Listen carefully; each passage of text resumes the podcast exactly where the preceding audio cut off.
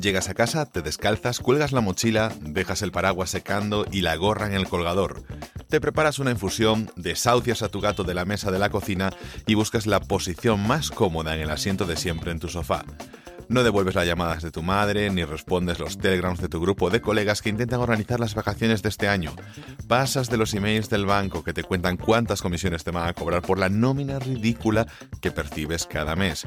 Sientes que vas en piloto automático, casa, trabajo, casa, hoy salir, hoy compras, hoy cine, hoy casa, hoy sofá, hoy Netflix and chill.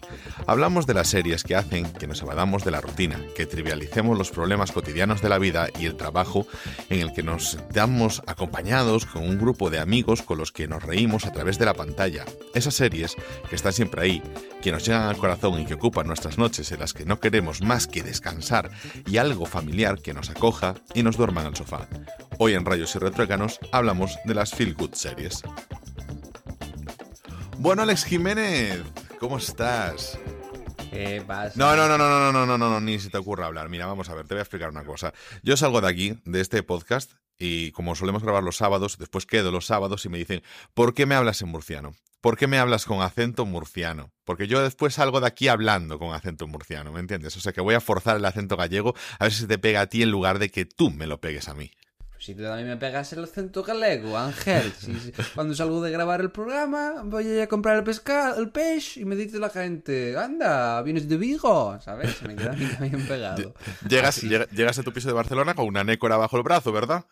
Claro, no, no. Además, mi sitio de referencia donde compro la comida al salir del trabajo se llama Chubas, que eso es una palabra galega. Pero, sea, pero, es que- pero, pero se dice showbas. Bueno, yo lo digo como apetece.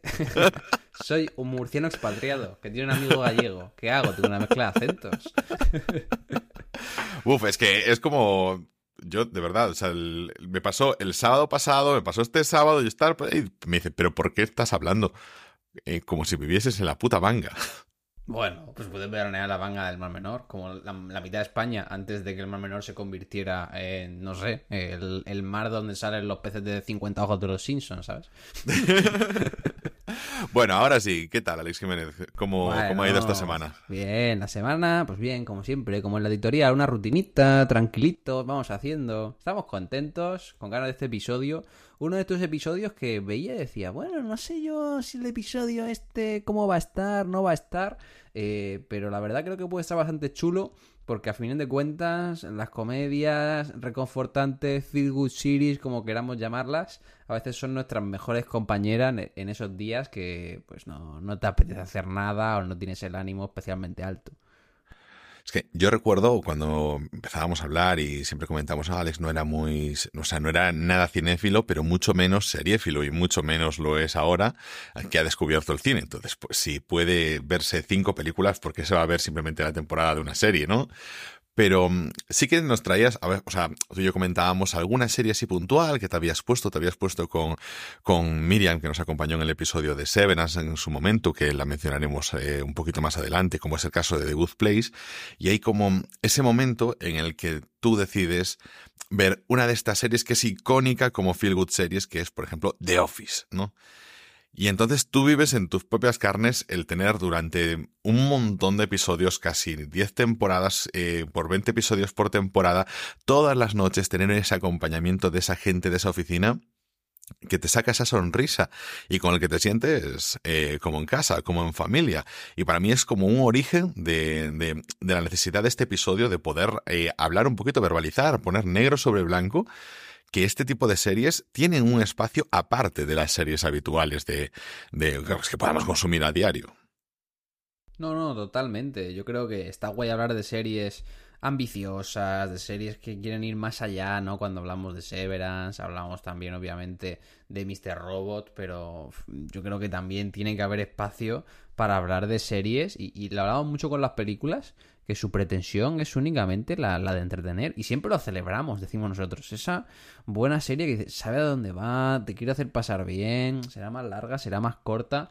Entonces, creo que has hecho aquí un buen trabajo de guion, de preparación, porque vamos a repasar un poquito, aunque sea por encima, yo creo que series que a todos, como ya digo, en algún momento de nuestra vida nos han acompañado más o menos, incluso a mí, ¿no? Que no soy una persona que...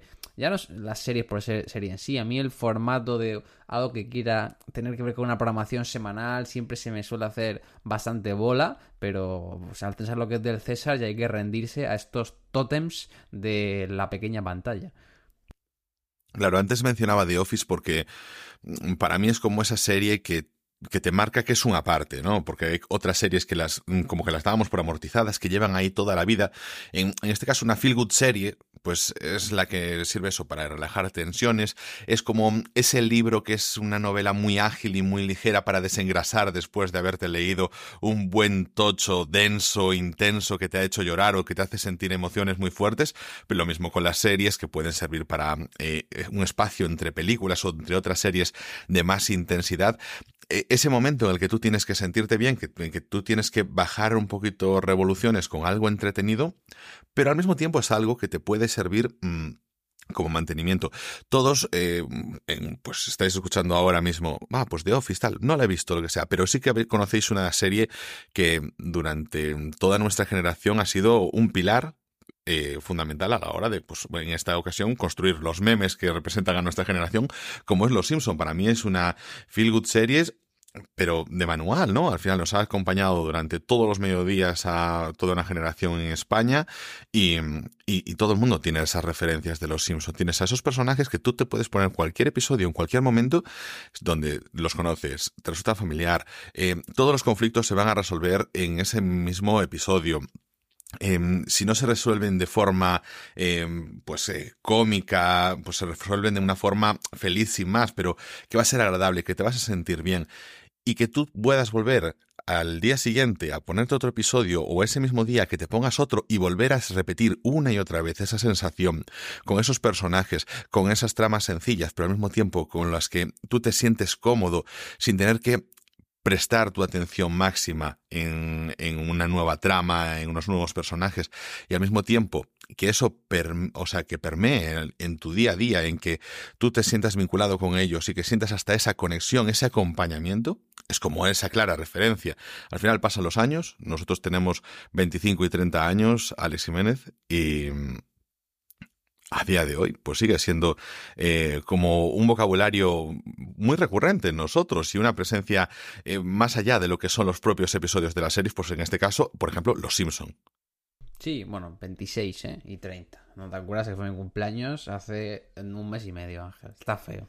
Eh, bromas aparte, sí, sí, yo creo que Los Simpsons es el mejor ejemplo. yo siempre digo que si tienes un amigo que no entiende tus referencias a los Simpsons, cuidado. Es probable que acabes en una cuneta porque esa persona es un psicópata si está en tu rango de edad y no entiende los memes y referencias. Luego hay extremos y extremos. Tengo un par de amigas que es que se saben cada uno de, los diálogos y podrían tener una conversación solo con memes de los Simpsons. Pero yo creo que es el mejor ejemplo, ¿no? Pues una serie súper tranquilita, conoces a los personajes, episodios con una historia que empieza y acaba en ese mismo momento, todos igual, es decir, pasan 30 años y todos tienen la misma edad todavía, ¿no? Es como esa cosa de, bueno, pues ahí con la familia, a pasarlo bien, a echar un rato. Y sobre todo nuestra generación, yo creo que la marca bastante por lo que dices, tío. Eso de verlo a mediodía, en casa, no sé, es muy, muy rutina. Y yo con series de este rollo, no más allá de los Simpsons, no estaría de acuerdo. Igual yo creo que se pueden meter en el mismo saco, ¿no? Aunque sean series anteriores, pero por estas reposiciones que en el caso de España siempre ha hecho a tres media, por ejemplo, para mí también era una serie de este rollo ver, por ejemplo, El Príncipe de Bel ¿sabes? Me parecía también una serie súper típica, divertida, tenía las aventuras del amigo, Will Smith haciendo el tontito, con Carlton Banks también, con su tío echando de la bronca, y también era el tío de la marmota. Había una, un avance narrativo, pero no tan pronunciado, y, y también te la hacía pasar bien porque conocías a los personajes y venías a tu dosis concreta de, bueno, a ver en qué lío se mete este, qué tontería te hace otro, pues con un paralelismo como en Los Simpsons cuando dicen, bueno, a ver, qué, qué running gag me va a meter a Homer, cómo la va a liar Bar Simpson, o qué eh, idea se le va a ocurrir a, Lisa para intentar sacar a todo el mundo de, este aprieto. Sí, de hecho, eh, ahora que mencionas el príncipe de Bel Air, em, bueno, como eh, estos puntos que estaba comentando son compartidos por eh, casi cualquier sitcom, ¿no? Sus 20 minutos, con todo vuelve al, al principio después de terminar el episodio, ese status quo inicial. Lo que, lo que yo aporto, bueno, primero, aquí en España tenemos algo que entiendo que ha hecho acrecentar esta, em, pues como rutina de tener series em, en bucle, como otras como pueden ser a lo mejor La que se avecina o Aquí no hay quien viva, que no son precisamente una sitcom al uso porque se aleja mucho de los 20-30 minutos a hora, hora y media, etcétera, y con otros formatos, pero y, ni siquiera vuelven al status quo inicial del episodio, sino que van avanzando, pero eh, sí que comparten una cosa, como por ejemplo en el caso de Los Simpson, que es tratar muchos temas de eh, trozos de la vida, simplemente ser representativos de, trocitos así en especial. Pero sí que cuando mencionabas el príncipe de Bel hay una punta. Aquí en España, por ejemplo, siempre se ha tratado muy mal el tema de las temporadas. Es decir, a las televisiones le ha dado igual en qué orden se emitían los episodios, si una temporada va antes o después, te podían emitir el primero de la segunda temporada, luego el cuarto de la tercera tercera, etcétera, porque simplemente pues rellenaban o, o espacio. no acabar una serie directamente. ¿Cuántas veces históricamente en España empezó echando una serie y luego de repente siempre veían los mismos episodios porque no compraban los derechos o no distribuían las dos últimas temporadas, ¿sabes? A no ser que tuvieras televisión de pago y hubiera un canal diferente, ¿no? Eso yo creo que también nos hace vivir en este día de la marmota constante de que dices, hostia, hay 300 episodios de Los Simpsons y cuando te lo ponías a mediodía parecía que siempre daban los mismos, ¿no? Claro, claro, aquí pues tú eh, mm, permites que florezcan series que no necesitan, bueno, pues esa continuidad. Puedes tener series episódicas como puede ser House, que tengan también su estilo narrativo, CSI, eh, procedimentales, series autoconclusivas de los episodios, donde haya casos, y, y bueno, pues eso lo favorece un poco.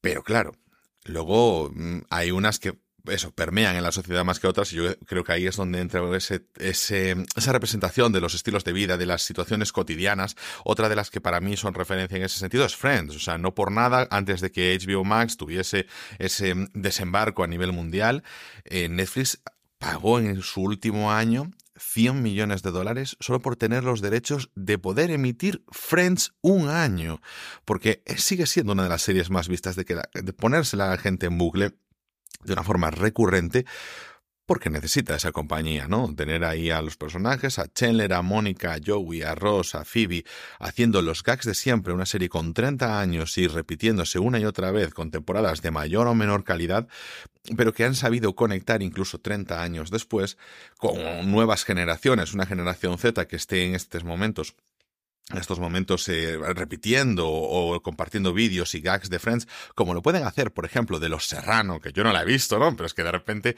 que a mí me aparezcan vídeos en TikTok, pues al final es como esa mm, necesidad de encontrar series que te aludan a la cotidianidad, a esos momentos en los que no tienes grandes dramas, ni grandes tensiones, ni nadie sufre demasiado por amor, simplemente pues las cosas del día a día llevadas a un poco la exageración o simplemente, porque a veces pasa, ¿no? Tienes un problemita de nada del día a día, pero como estás con el estrés, estás con un montón de historias, como que lo magnificas muchísimo y estas series juegan un poco a eso, ¿no?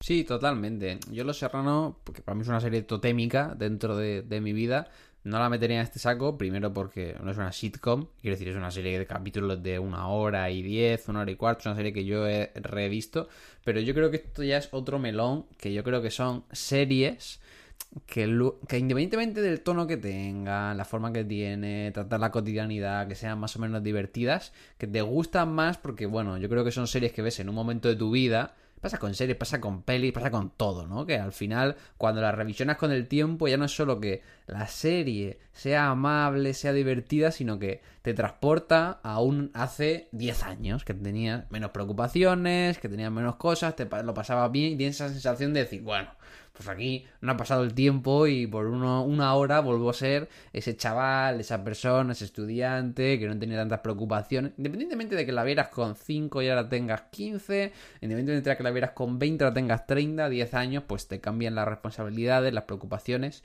y todo. Pero con el caso de Friends yo creo que funciona a las mil maravillas por eso, porque independientemente de ser una serie súper divertida, ya no solo para la gente de su época, yo creo que la puedes ver 30 años después y habrá algunos chistes que funcionen más, que funcionen menos, pero si la entiendes como lo que es, es decir, una serie, y en el contexto de su tiempo funciona a las mil maravillas. Yo creo que nunca he sentado a verla tal cual, en plan, voy a verla entera hasta el final, pero la he visto también muchísimo, a mi hermano le gustaba mucho, Miriam la estuvo viendo hace relativamente poco, eh, y en televisión siempre veía episodios sueltos, y de, nuevo, ¿no? Son unos personajes con los que empatizan muy rápido, juegan con situaciones cotidianas, y es lo que decimos, ¿no? Es como que es mucho más fácil de empatizar cuando ves pues a un grupo de chavales que tienen tus problemillas y ves cómo los tratan por encima, livianamente y, y te ríes, ¿no? Yo creo que eso es también lo que te permite. Todas estas series que emulan las situaciones cotidianas, pues te hacen a ti mismo sin darte cuenta quitarle hierro, como bien hablabas, a estos problemas que a veces con el estrés del día a día pues parecen una montaña, pero no dejan de ser pues un, un granito de arena. Claro, dentro de mm, esa representación, yo, yo por ejemplo considero que eh, cuando me refiero al tema de los serrano, etcétera, más que nada es porque siento que eso, que cuando ves que hay generación Z que no ha crecido, que no tiene esa nostalgia eh, adquirida de este tipo de series como Aquí no hay quien viva, Los Serrano, etcétera, y que ahora lo están viendo, se está replicando en redes sociales, digo, bueno, algo de conexión tiene que haber ahí. O sea, el, el meme de me siento Belén, de aquí no hay quien viva, es como muy recurrente y evidentemente es gente que está empezando ahora a trabajar o que lleva ya tiempo trabajando, que puede haberlo visto en su momento, pero también gente que está entrando ahora y que yo creo que se repetirá dentro de cinco años, ¿no? Y que mm, generaciones consiguientes lo, lo, hacen porque creo que, que sí que tiene como, como esa conexión, ¿no? Con, con los sentimientos y las desazones de, al final de, del día a día y que al final todos nos podemos ver mayormente representados. Hablo de Belén porque hay como todo un segmento dentro de, de, este tipo de series que se dedican a hacer esa representación de la vida, pero dentro del entorno de laboral. Y como antes mencionábamos, The Office es como la más representativa. Y ahí juega muy bien sus cartas, porque tú dentro del entorno laboral, dentro de los trabajos, de las empresas, estás todos los días, pues a lo mejor con tensión, con presiones, viendo cosas que no te gustan, viendo cosas que te hacen eh, sentirte presionado, que dices, joder, es que estoy porque tengo que pagar facturas, entonces tengo que estar currando con esto, pero llegas a casa después de haberte quitado tú de tu tiempo de vida, de tu ocio, de, de, de tu tiempo de hacer las cosas que a ti te apetece, pues 8, 9 horas todos los días, hacer que el resto de tu día vaya mucho más apretujado en cuestión de, disponibilidad de tiempo y, y salir a, o acabar estando quemado y ver ciertas dinámicas que se reproducen en los, las micro burbujas de las empresas. Y claro, llega ese punto en el que tú dices, ah, pues aquí encajo una serie como The Office donde vamos a reproducir todas estas conductas, pero con un baño de sátira, con un baño de tono irónico, con un baño de mofa, y esto lo convertimos en una de las series que es el puto bombazo dentro de las mismas, eh, que es que se ríe de todo y que funciona como un tiro, Alex Jiménez.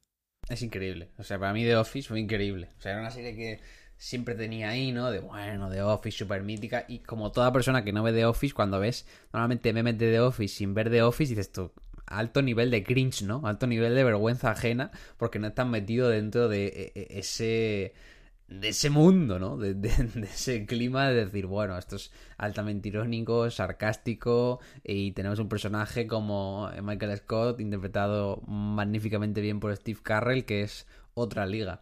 Y a mí con The Office me... Aparte, yo creo que me llegó en un buen momento porque yo acababa de llegar a España después de un año viviendo en Austria, estaba en un momento pues estaba empezando un trabajo nuevo, acababa de aterrizar, estaba buscando piso y demás, estaba como que llegaba a casa muy cansado, sin ganas de nada, sin mucho ánimo y, y justo empezamos ahí en casa a verla y la verdad que era como un relief tremendo, ¿no? Era como decir, bueno, trabajo es una mierda, es una mierda, pero por lo menos tengo a estos que me hacen reír y son nueve temporadas, pues, independientemente luego del nivel de las dos últimas tras la marcha de su actor protagonista, que funcionan como un tiro, súper divertida, es graciosa y, y, lo que dices, yo creo que empatizas tremendamente bien, sobre todo ya cuando empiezas en el mundo laboral, porque bueno, ves todas las tonterías que pasan en una oficina y obviamente están llevadas al extremo y a la exageración, pero hay muchas situaciones que muchos hemos vivido, ¿no? Con compañeros compañeros, con jefes, con lo que sea. Y, es tremenda. Y a día de hoy, y yo creo que no dejará de generar fans porque tampoco es tan hija de su tiempo. Porque, por ejemplo, la mayoría de chistes que tú puedes decir, bueno, son más racistas, más sexistas, tal, están hechos a propósito así, ¿no? Porque es el personaje exagerado que tiene Michael Scott y demás. Entonces, no, no le veo una fecha de caducidad en el tiempo. Y es que es una serie que, lo que decimos siempre, ¿no? Igual la primera temporada, seis episodios, intenta pillar, imitar el tono británico, no te puede funcionar tanto, pero a partir de la segunda, que ya se meten de lleno con este formato más americano, eh, no tan incómodo, sino yendo más a, lo absurdo, podríamos decir, y dándole un poco de corazón al protagonista. Eh, es espectacular. O sea, es que yo creo que The Office se puede hacer un episodio solo de, de esa sitcom. Sí, una de las propuestas que teníamos era poder hacer un episodio de esto. Lo que pasa es que es como que a veces un episodio lo pienso, digo, me quedo corto porque me gustaría poder hablar de todos los personajes. La coralidad también de, las series, en este caso, también es como un punto que aporta muchísimo porque es como que eh, te permite, aunque sea una sitcom, 20 minutos, etcétera, pero mm, llegar a mucha gente porque abres un abanico grande de posibilidades, de gente que se puede parecer a, a alguien que tú conozcas o a ti mismo en diferentes situaciones y es lo que consigue que tú conectes un poquito más con ellos. Yo, o sea, yo he vivido situaciones esta misma semana de mucha más vergüenza ajena que cualquier episodio de The Office.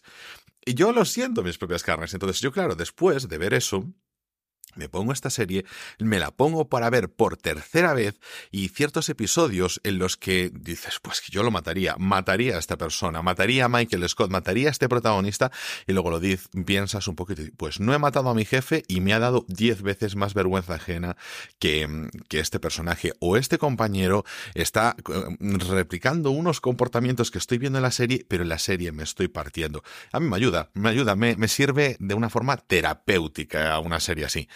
Entonces, bueno, claro, es como a mí me haces reír, me lo haces pasar bien y haces que mis propios problemas, mis propias inquietudes se relajen.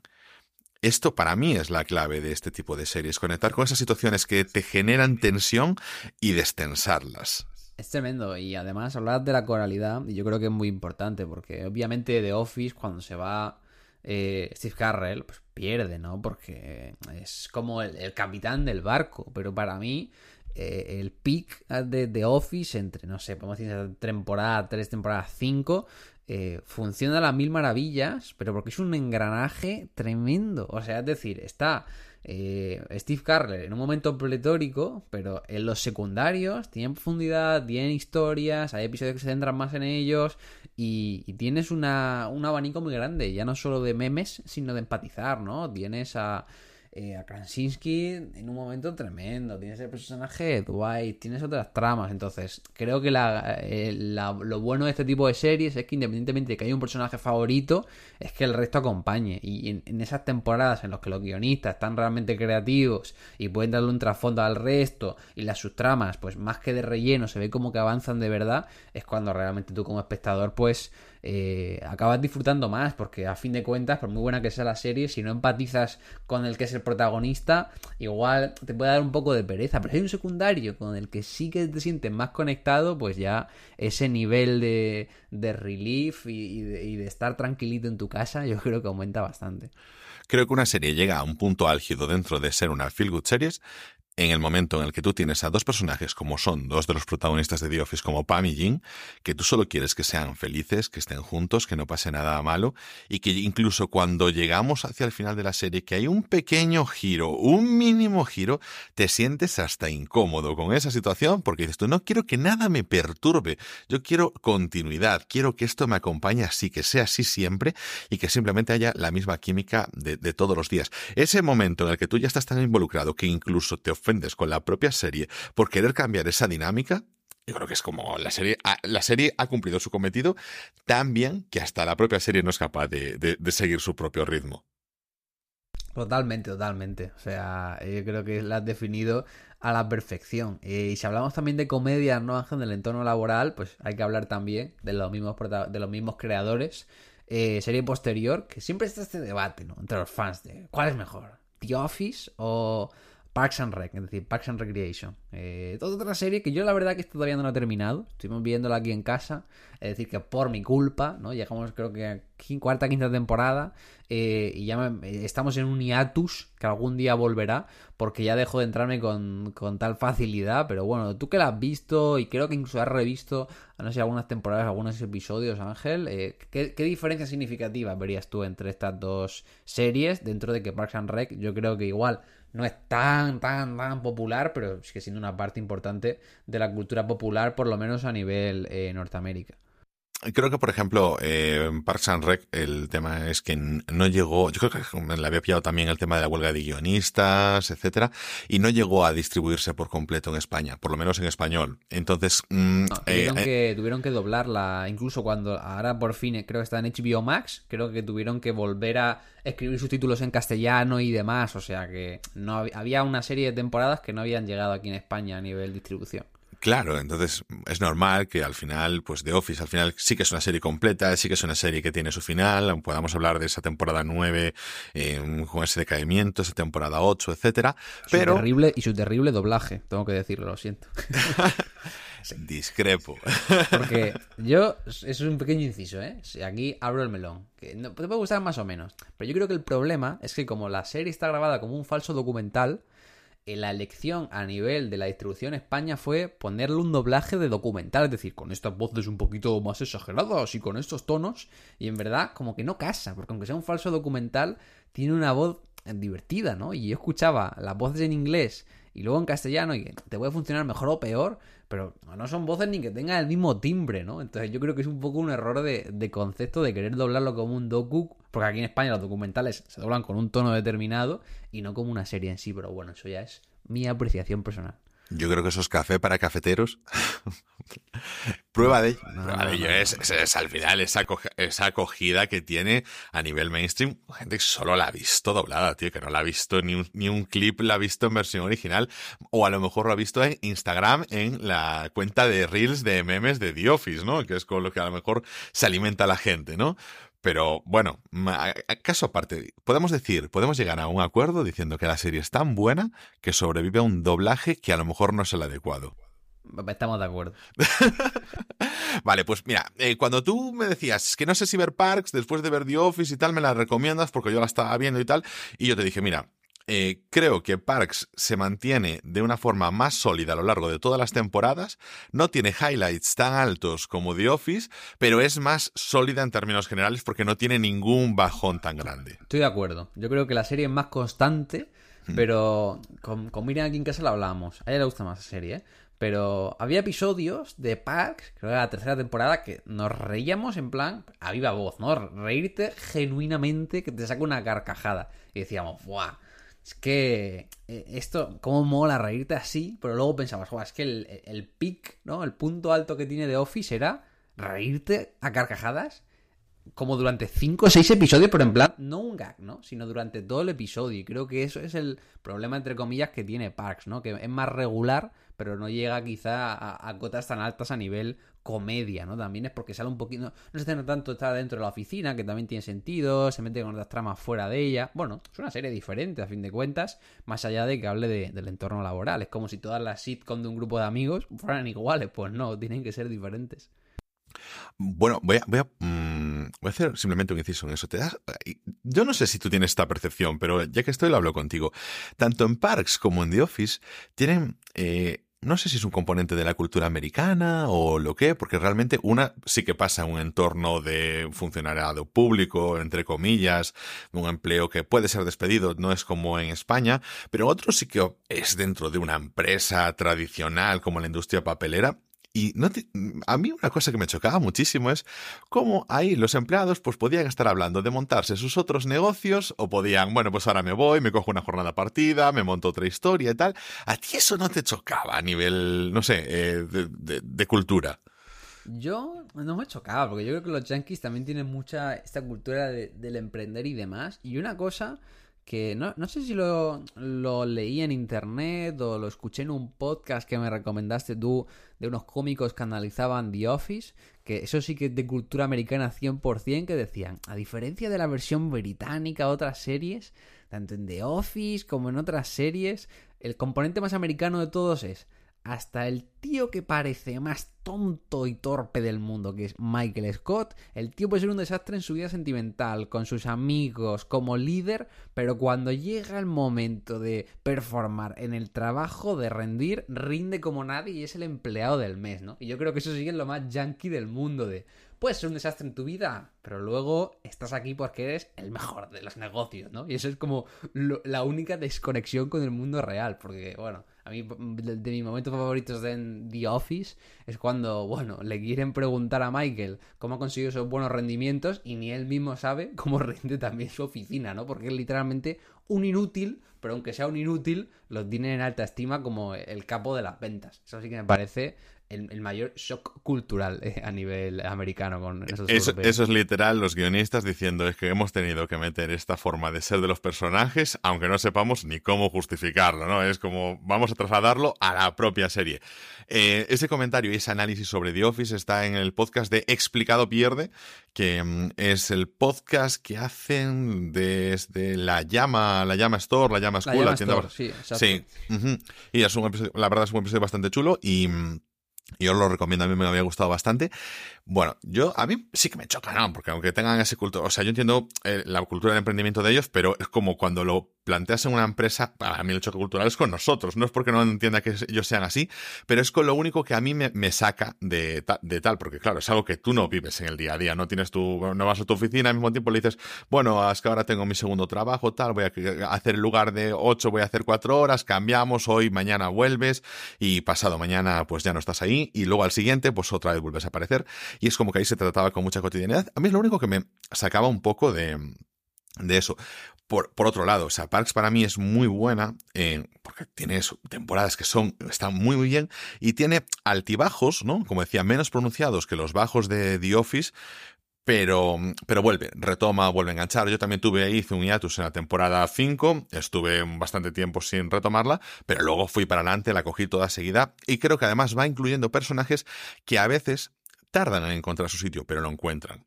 O sea, yo ya me acuerdo, ya, ahora como lo comentabas, ya me acuerdo cuál es mi problema, entre comillas, por así decirlo, para no estar tan enganchado a Parks. Creo que lo hemos comentado alguna vez fuera de micros. Sí que me gustan los personajes, ¿eh? Me parecen personajes súper interesantes, parecen muy divertidos, sobre todo cómo progresan, ¿no? Por ejemplo, Andy, el personaje de Chris Pratt, que empieza más como un pelele, cómo va creciendo, su relación de amor, eh, los trabajadores que meten dentro de, de, la oficina, bueno, del departamento, mejor dicho, y demás.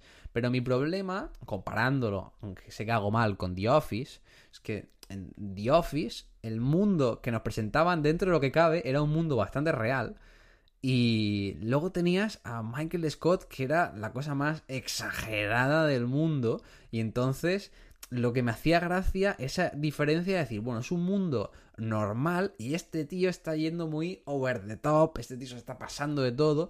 Y en Parks me daba la sensación de que, que también es la gracia de la serie, es como que todo es loco, es decir, ni el mundo es normal y se ve porque van a un programa de la tela que le entrevisten y ves que los entrevistadores son más tontos que un mandril, ¿no? Y que dicen cosas súper exageradas. Entonces, a mí a nivel mi tipo de comedia, me parece que en Parks es como todo mucho más caricaturesco. Entonces, cuando todo es una caricatura, como que para el tipo de humor que me gusta a mí, me cuesta meterme, ¿sabes? No sé si ves tú también esto a nivel el, formato de humor que presentan como serie en general. Sí, sí, sí. Eh, el, contraste ahí se pierde, lo cual también hace que puedas llegar a un público, porque Parks es como una versión amable de The Office, siendo The Office una versión amable de la The Office británica.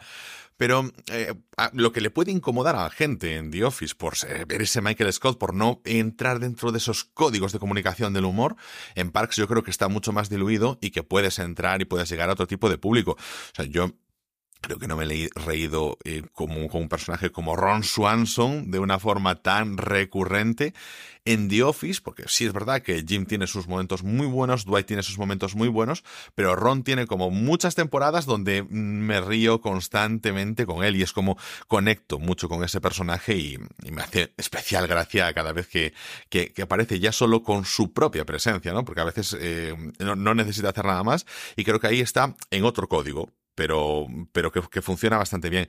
Y podría ser más, mm, bueno, más fácil de llegar a la gente. Hay una serie que no he puesto aquí, pero que es como que hay una trifecta que está eh, The Office, está Parks and Recreation y está Community, que también anda por ahí por el medio.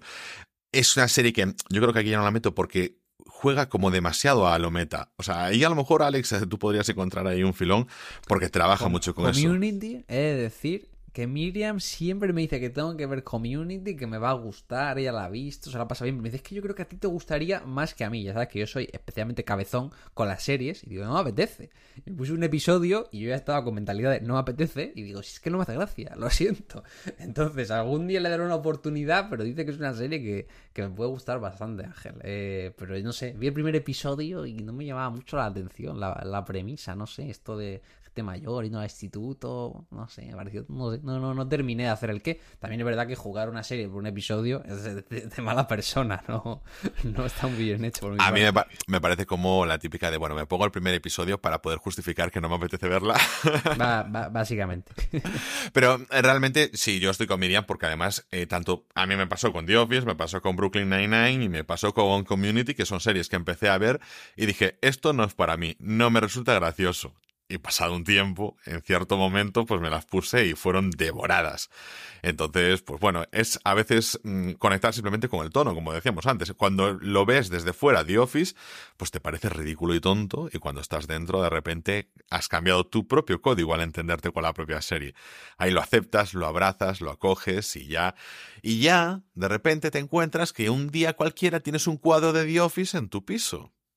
Correcto culpable. Es que y no eres la única persona, es que o sea, y no. y tengo y tengo a, y tengo a Prison Mike defendiendo mis llaves.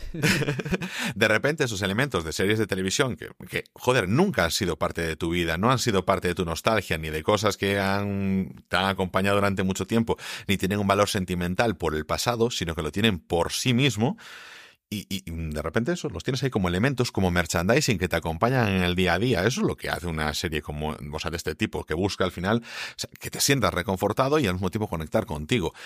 En, en, otro caso, tío, hay una serie que tú ya habías visto, comentaba también al principio del episodio, cuando empezábamos tú y yo a hablar, que era The Good Place, que esa, saliéndose de los, mm, eh, los eh, trozos de vida cotidiana o la comedia en el trabajo, que mm, el abordaje es muy diferente. Ahí trabajan con el tema de la moralidad. Son unos personajes que pues por el, porque han tenido errores en su vida, han cometido errores o se han comportado mal, pues que eh, van a, o sea, se han muerto y ahora tienen que como que justificar que están en el cielo, en la premisa de la, de la serie, que están en el lado bueno, por decirlo de alguna forma, eh, y que no van al lado malo, aunque ellos saben que se están equivocando por lo que les han comentado, por lo que ellos han descubierto, y que mm, tienen como que ocultarlo. Este, esta dinámica lo que les permite es pues analizarse sus miedos, sus inseguridades, etcétera. Y son de las series que yo, todas las personas que la han visto, que le han dado esa buena oportunidad, eh, que la han aceptado, es como que les ha llegado muchísimo. Son cuatro temporadas que entran, entran a todo tren. Nada, The Good Place es increíble. The Good Place también es esta serie que Miriam veía siempre y me decía, tienes que verla, tal, no sé qué. Yo que no me gustan las series, que me da pereza, que es esto, es muy raro. Y vamos, la vi y la devoramos con una velocidad increíble. Está en Netflix, si no la habéis visto. Eh, está Kristen Bell como protagonista. Eh, pero bueno, tiene un reparto también bastante bueno acompañándole. Y la serie me parece increíble, ¿no? Porque aunque no sea una situación real, pues lo que tú bien comentas, ¿no? Son una situación que sí que hemos tenido muchos. Como, bueno, esta gente ha fallecido esta gente es consciente de que en su vida ha hecho muchas cosas malas, pero le están llevando al cielo, al lado bueno de la vida, y se sienten como intrusos ahí y tienen miedo de que les descubran, ¿no? Y creo que también habla mucho de cuando nosotros estamos en una situación que, hostia, no encajo, tengo aquí síndrome del impostor, este no es mi lugar en el mundo, pero la gente se piensa que sí y tal. Y me parece también genuinamente divertida y luego tiene como esos giritos a final de temporada que no son nada predecibles, que no son nada forzados, ¿no? Lo va haciendo muy bien y creo que también tiene un cierre tremendamente emotivo y bueno, que a veces cuando juegas tanto al cliffhanger, al plot twist y demás, llega un punto que dices, ¿tú qué hago con mi vida, no? Pero aquí funciona tremendamente bien, te hace reflexionar, es amable, es divertida eh, y esta serie, a diferencia de otras, aquí, sí que tiene un doblaje que me parece también muy divertido. Así que seáis de subtítulos o de solo escuchar cosas dobladas, merece la pena. O sea, tú The Good Place la viste doblada, esa no me la esperaba, ¿eh? La vi, yo creo que sí la vimos doblada. No sé si al final acabamos viendo en versión original, pero creo que estuvimos probando y la vimos doblada porque nos hacía bastante gracia, la verdad. Pues yo, yo creo que esa sí que doblada no la vi nunca porque la vi ya a medida que iba saliendo y... ¿O, sí? No, no sé. O igual empecé viendo la doblada y luego cuando salían episodios, como te digo, estaba doblada, la vi en O sea, me suena haber visto en los dos idiomas y que en los dos idiomas, ¿sabes? Como que me hubiera funcionado perfectamente bien. Es que estoy intentando recordar yo las voces en castellano, pero no me vienen a la cabeza, entonces tengo yo mis dudas.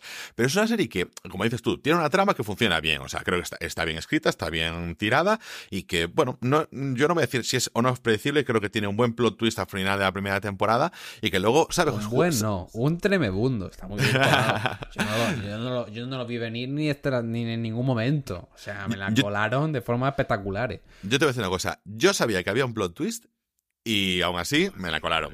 Lo mismo. A mí me dijo Miriam, tiene un final de temporada. Y yo muchas veces cuando la gente me dice eso, ya no disfruto las películas ni las series porque estoy todo el rato pensando, bueno, me van a hacer esto, lo otro, lo otro. Y me ha pasado con muchas películas de estás con tu cabeza y pom, pom, pom, pom, pom, pom. Y al final llega al final y dices tú, bueno, era bastante evidente, ¿no? Dentro de las 25 teorías que he hecho, esta era. Pero con The Good Place, pimba, me metieron ahí y ni me enteré. ¿eh? O sea que 10 mm, por 10, approve, rayos y retrodecanos. Sí, sí, o sea, estamos hablando de todo esto y ahora mismo creo que es la serie que más me apetece volver a ver de todas las que hemos comentado. Bueno, es verdad que las otras ya las hemos puesto otra vez, pero bueno. Hace mil que no la veo. ¿Eh? Así que un revisionado ahora mismo cotiza bastante bajo que cae en esta sala. Por cierto, The Good Place, eh, una serie en la que nuestra protagonista Leonor hace muchas referencias a nuestra otra pasión, el wrestling, ¿eh? Cada dos por tres. es verdad. cada dos por tres mete ahí un Stone Cold, alguna cosa, sí, sí. Además se va a lo clásico. Pero es una serie que utiliza, o sea, tiene una trama en la que va funcionando, pero que es como su excusa para hacer terapia a los protagonistas sobre todo una serie que habla eso de las inseguridades, de los miedos y de las cosas que, le complican la vida a ellos. No, no son sus problemas en sí, sino esos problemas sirven para ir haciendo como, como terapia al origen de sus conflictos, de sus miedos, de sus ansiedades y de sus problemas y poder ir eh, como curándoselos o solventándolos o aceptándolos y viviendo con ellos. Que para mí es la novedad que trae esta serie sobre las otras.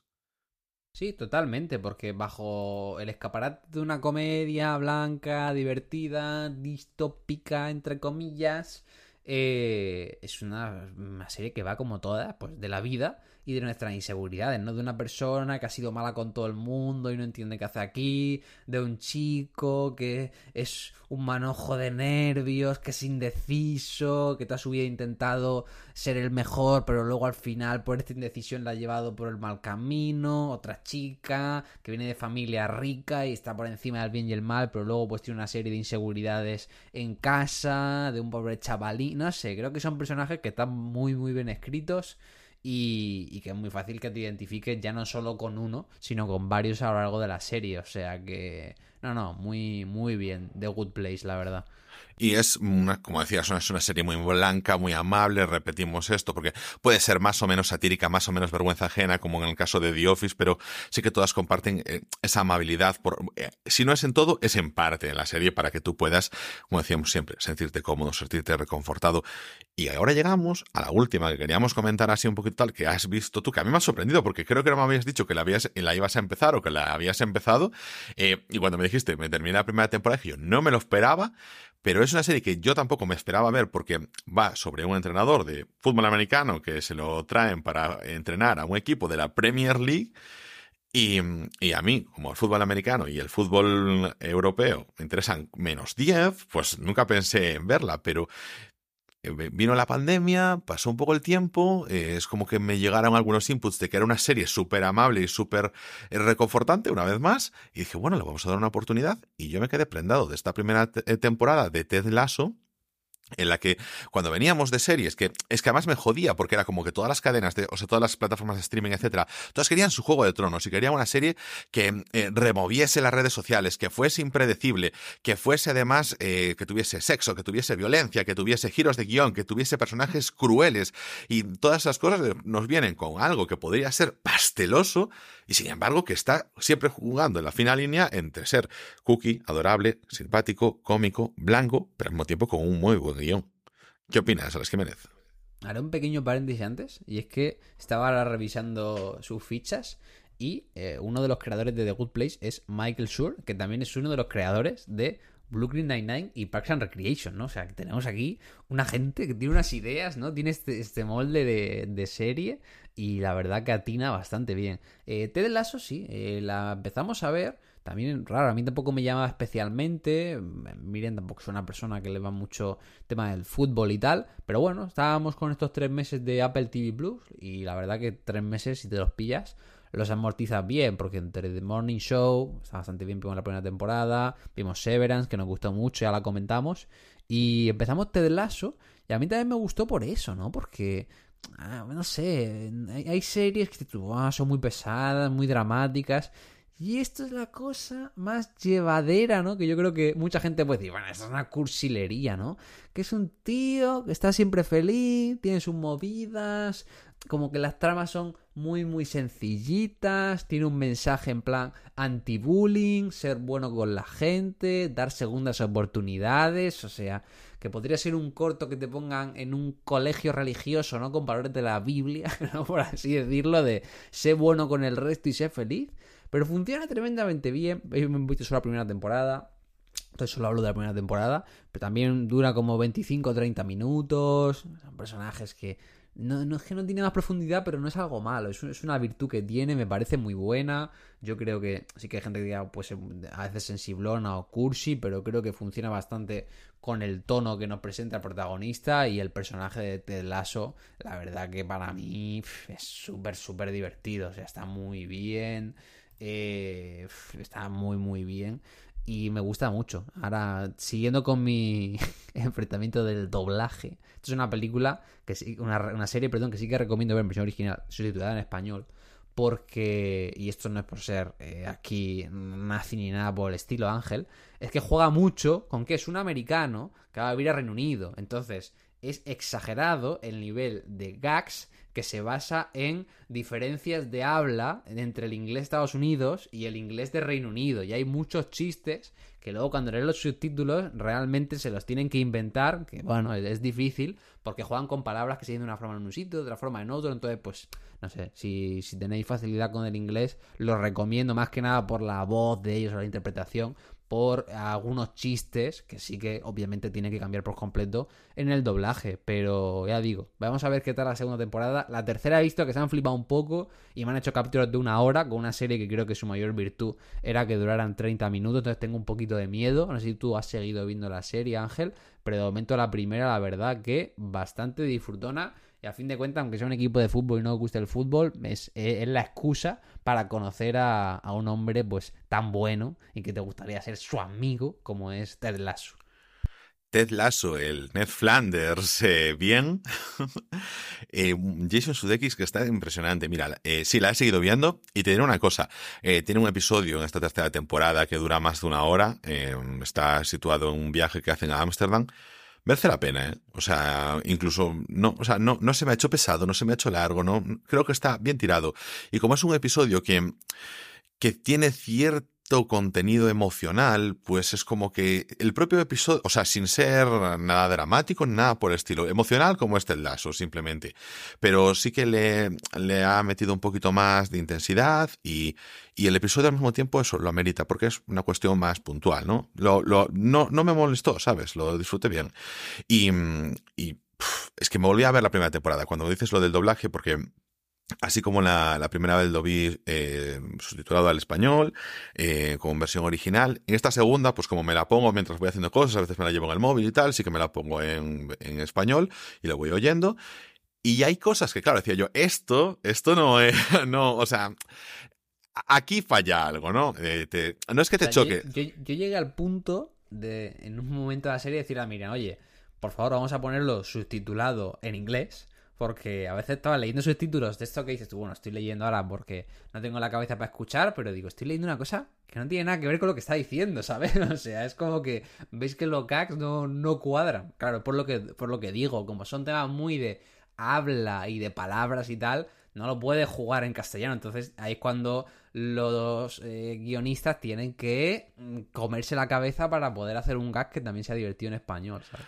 No, pero te voy a decir una cosa, es que hay diferencia entre la versión a, eh, doblada al español, los subtítulos y luego la versión en inglés. O sea, hay diferencias entre los tres. No es lo mismo que con, por ejemplo, porque si tú ves Parks and Recreation y estás viendo los subtítulos en español, pero la serie la estás viendo en español, no tiene que ver los subtítulos con lo que están diciendo en español.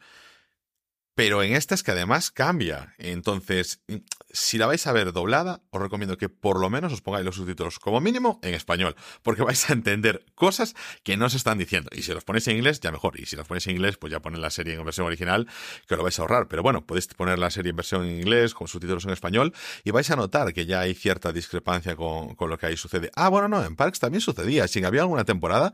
Sí, en, que... en, en, Parks había una temporada que quitamos los títulos en español porque o sea, había que no, no, tenía yo, nada que ver. Digo, exacto, digo, me recordaba a la gente que ponía subtítulos en los años 60, que dices tú, bueno, como la gente no se entera de lo que dice, voy a quitar, voy a resumir estas tres frases eh, en dos palabras, ¿sabes? Unas cantadas espectaculares. Un saludo aquí al equipo de, de subtitulación de, de, HBO Max. sí, no, la verdad, eh, ahora que lo dices, no.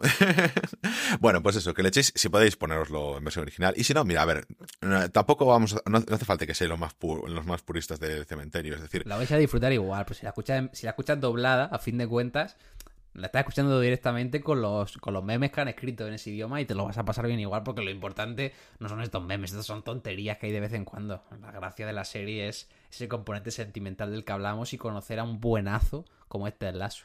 Sí, sentir eso, que, eh, que ves una serie que, joder, es que es como, hasta, es como educativa, ¿no? En cierto modo. Al final son todos mensajes súper positivistas, mmm, súper cuidados. Que, o sea, que podrían ponerla en un colegio de curas, o sea, en el buen sentido de la palabra, de que son mensajes de sé bueno con el resto, da segundas oportunidades, no dejes injusticias delante tuya. Bueno, son mensajes buenos. Por eso digo que hay gente que me puedo creer que gente se la ponga y diga, bueno, vaya ñoñería, esto paso, pero a mí me funciona muy bien. Sí, sí, sí, no sé, yo es de lo que de lo que más me, recuerdo de estar viendo en la pandemia, de poder disfrutarlo, de poder ponerme algo que, que cambiaba un poco con la dinámica que se estaba siguiendo dentro del, cine y de las series, perdón.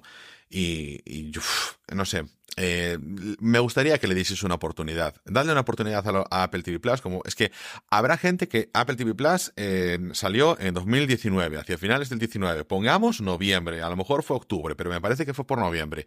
Estoy seguro de que hay gente que no ha pagado un puto mes y que lleva desde entonces con Apple TV Plus porque salen promociones todos los días por Xbox, por PlayStation, por comprarte una tele LG, por no sé qué historia. Si es que tenéis meses gratis siempre a punta pala. Entonces, de verdad, si, o si sois estudiantes estudiantes y pagáis el Apple Music, sois estudiantes, podéis pagar Apple Music a mitad de precio y os regalan el Apple TV, que es lo que estoy haciendo yo. Tú no eres estudiante, Ángel, ¿eh? bueno, pero estoy matriculado. Tengo, tengo un correo universitario, ¿no? Entonces con el correo universitario ya llega. Vacío, vacío, legal, vacío legal. Vacío legal, claro. Entonces ahí podéis ahorraros unos lereles. Joder, típico correo de, correo de la UNED, del máster, de la carrera, si sigue funcionando, pues, pues a tirar caña. Y tenéis ahí unos muy buenos precios y si compráis un dispositivo, yo que sé, un año gratis y todas esas vainas. Bueno, eso, que aprovechéis. Además, pues podéis coger series como Severance que comentamos ahí, ahí atrás y también hablar sobre ella. O podéis ver la ganadora de los Oscars 2022, Coda. eh, pues creo que no está en Apple TV Plus, ¿eh? Ah, no, o sea, es una producción de Apple TV Plus y no está en Apple TV Plus. Pues espera, espera, que te lo voy a decir ahora mismo en directo. Espera, a ver, Coda. Porque sé que es de ellos, pero no, me parece que no estaba ahí con ellos. No, no, la tenéis en España disponible en Movistar con suscripción bueno, la produjeron, pero la vendieron. Mentalidad tiburao, americana 100%. Eh, ¿Es Apple la marca más valiosa del mundo por regalar las cosas? Por regalar, di que pagar 700 euros por unos auriculares. Anda, hombre, por Oh, oh, saco. es que, es que, ah, es que te- es la única, me parece que es la única película producida por ellos que no la tienen en el catálogo. Es que, y por Sí, ser la ganadora, me- tío. Me acuerdo, es verdad, es verdad. No, la, la vendieron. Bueno, cositas que pasan por la vida. Sí, bueno, yo creo que con esto eh, podemos eh, cerrar aquí las recomendaciones de, bueno, la- lo que comentamos de esto y podemos pasar a recomendaciones, Alex Jiménez. Sí, mira, yo voy a recomendar aquí y os dejo aquí ya. El, si habéis llegado hasta este minuto 50, gracias. Por favor, deja tu manita arriba, déjanos un comentario ahí en Spotify. Serás bien recibido y respondido. Y yo os dejo aquí cliffhanger para la próxima semana, ya que mi recomendación es una serie. He terminado de ver esta semana The Offer, la serie sobre el rodaje de El Padrino, basado en las memorias de Al Rudy, el productor de Paramount Pictures, en los años 70. 10 capítulos, está por fin disponible en España a través de Sky Showtime, que llegó pues hace prácticamente un mes y medio aquí a España. Y nada, en mi recomendación no voy a decir nada ya que la próxima semana aquí, Ángel, Rayos y Returécanos, se habla de la Santísima Trinidad del cine, El Padrino. Estás. Uf, es que mira, íbamos a grabar el episodio del padrino hoy, va a ser el que se emitiese, pero Alex dijo: Vamos a hacerlo con más calma, porque quiero que salga bien. Hombre, ese padrino, por favor. Bueno, bueno. Me bueno, bueno, bueno, bueno. Eh, muy buena recomendación, de verdad. es una serie que se lo decía eh, a Alex, que estoy terminándola yo también. Decía, joder, creo que su mayor virtud de la serie es que a mí me está metiendo unas ganas de ver El Padrino de nuevo, locas. O sea, de verdad, una, una película que pues no tenía yo las ganas de volver a verla ahora mismo, pero después de ver The Offer, pues la serie tiene sus más y sus menos, pero las ganas de, ver la película, las tres películas, no se las quita nadie. O sea, ese mérito es ineludible. Bueno, yo voy a recomendar otra serie que Fijaos eh, que yo tenía siempre, bueno, siempre he tenido, desde los, los últimos tres años, yo he tenido la neura de decirle a Ana, con la que compartía todo, Ana, me quiero dar de baja de Netflix. Y Ana, no, no te das de baja de Netflix porque compartimos todo y en plan me tenía como a punta de pistola. Y yo, Ana, no utilizo Netflix. En plan, veo tres cosas al año, no me renta estar pagando cincuenta y pico euros compartiendo, que cada vez están subiendo los precios para tenerlo. Pero cuando yo ya había decidido que me daba de baja y Ana al rato decidió que también, porque las cosas se pusieron como se pusieron en Netflix, no es por la de las cuentas compartidas, eso fue después, simplemente porque ya también llegó a la conclusión de que no utilizaba tanto Netflix, apenas veía cosas y acababa viendo muchísimo más en HBO Max o en Prime Video y entonces dijimos, pues bueno, nos quitamos de medio esto porque es la más cara de las suscripciones si no le sacábamos el partido necesario. Y entonces llega un momento que yo digo, anda, pero si había una serie que yo había empezado hace tiempo y que me generaba esta sensación, este feel good, em, reconfortante, y que le había, le había perdido la pista y entonces me la mamé toda. Y nosotras que una serie que se llama Big Mouth. Alex Jiménez había visto su spin-off Recursos Humanos. Sí, sí, sí. Recursos Humanos muy buena, ¿eh? Si te ha gustado Big Mouth, te la recomiendo. Sí, sí, sí, sí, yo la vi. O sea, me, me, mamé ya todo. Y tú, de hecho, le viste sin ver Big Mouth. Entonces, es una serie, joder, eh, los recursos humanos es un spin-off, una temporada, se disfruta, se entretiene. Big Mouth, mi opinión, es mejor, tiene una muy buena continuidad. Me parece una serie como educativa, pero al mismo tiempo mucho más canalla, pero con el que sientes eh, comodidad, con los personajes agradable, porque trata los temas muy bien, con bastante sensibilidad, todo temas de adolescencias, de inclusiones, de bullying, inseguridad, es un poco desde esa... No, habla, o sea, estás eludiendo el sexo. O sea, Ángel, por favor, no me vendas esto como si fuera la hermanita de la caridad cuando es el, claro. de la testosterona, hombre. Ahí está, porque... Eh, todo eso sobre unos adolescentes que acaban de llegar, a, bueno, unos chavales que acaban de llegar a su etapa de la adolescencia y se le han revolucionado las hormonas y están salidos como monos. Entonces, todo va girando por ahí, pero si te fijas, al final tienes dos monstruos de las hormonas que están trabajando en pos de eso, pero realmente con lo que lidian son con los otros complejos y temores de los chavales. Como a través de eso, de ese instinto primario, se va trabajando sobre todo los demás tienes que tener cierta tolerancia. ¿eh? Yo, entiendo que hay gente que se pueda meter por lo que tenga a nivel dramático, pero si no le hace mucha gracia los temas de eh, pollas, lefa y estas cosas, te puede echar un poco para atrás. También hay que decirlo, ¿no? Eh, sí, sí, sí, sí, correcto. O sea, al final tienes dos monstruos, pero eh, creo que lo encaja muy bien, porque son dos personajes, o sea, tienes dos personajes que son los monstruos principales, que trabajan mucho en ese tono muy agresivo, pero el resto de la serie es el que va eh, siendo conducido por la vergüenza ajena que le generan esos temas, y entonces unos los exageran mucho y otros pues muestran esos complejos. Bueno, a mí esa me hizo mm, estar durante un buen tiempo viendo cosas en Netflix como no lo estaba haciendo antes, y me enganchó mucho, la disfruté muchísimo, y como ya teniendo aquí a Alex, que también vio el spin-off sin ver la serie principal, pues eh, más que nada, más que nunca, recomendarla. Y con esto ya sí que chapamos el chinguito por hoy. ¿Te parece correcto, compañero? Vamos cerrando y nos escuchamos la próxima semana. No hemos hecho ninguna alusión a nuestra antigua compañera de podcast aquí, pero bueno, no, No, va, vamos no a- va a llegar hasta, hasta aquí, entonces... Es que no, yo no me acuerdo, yo no me acuerdo ni de su nombre.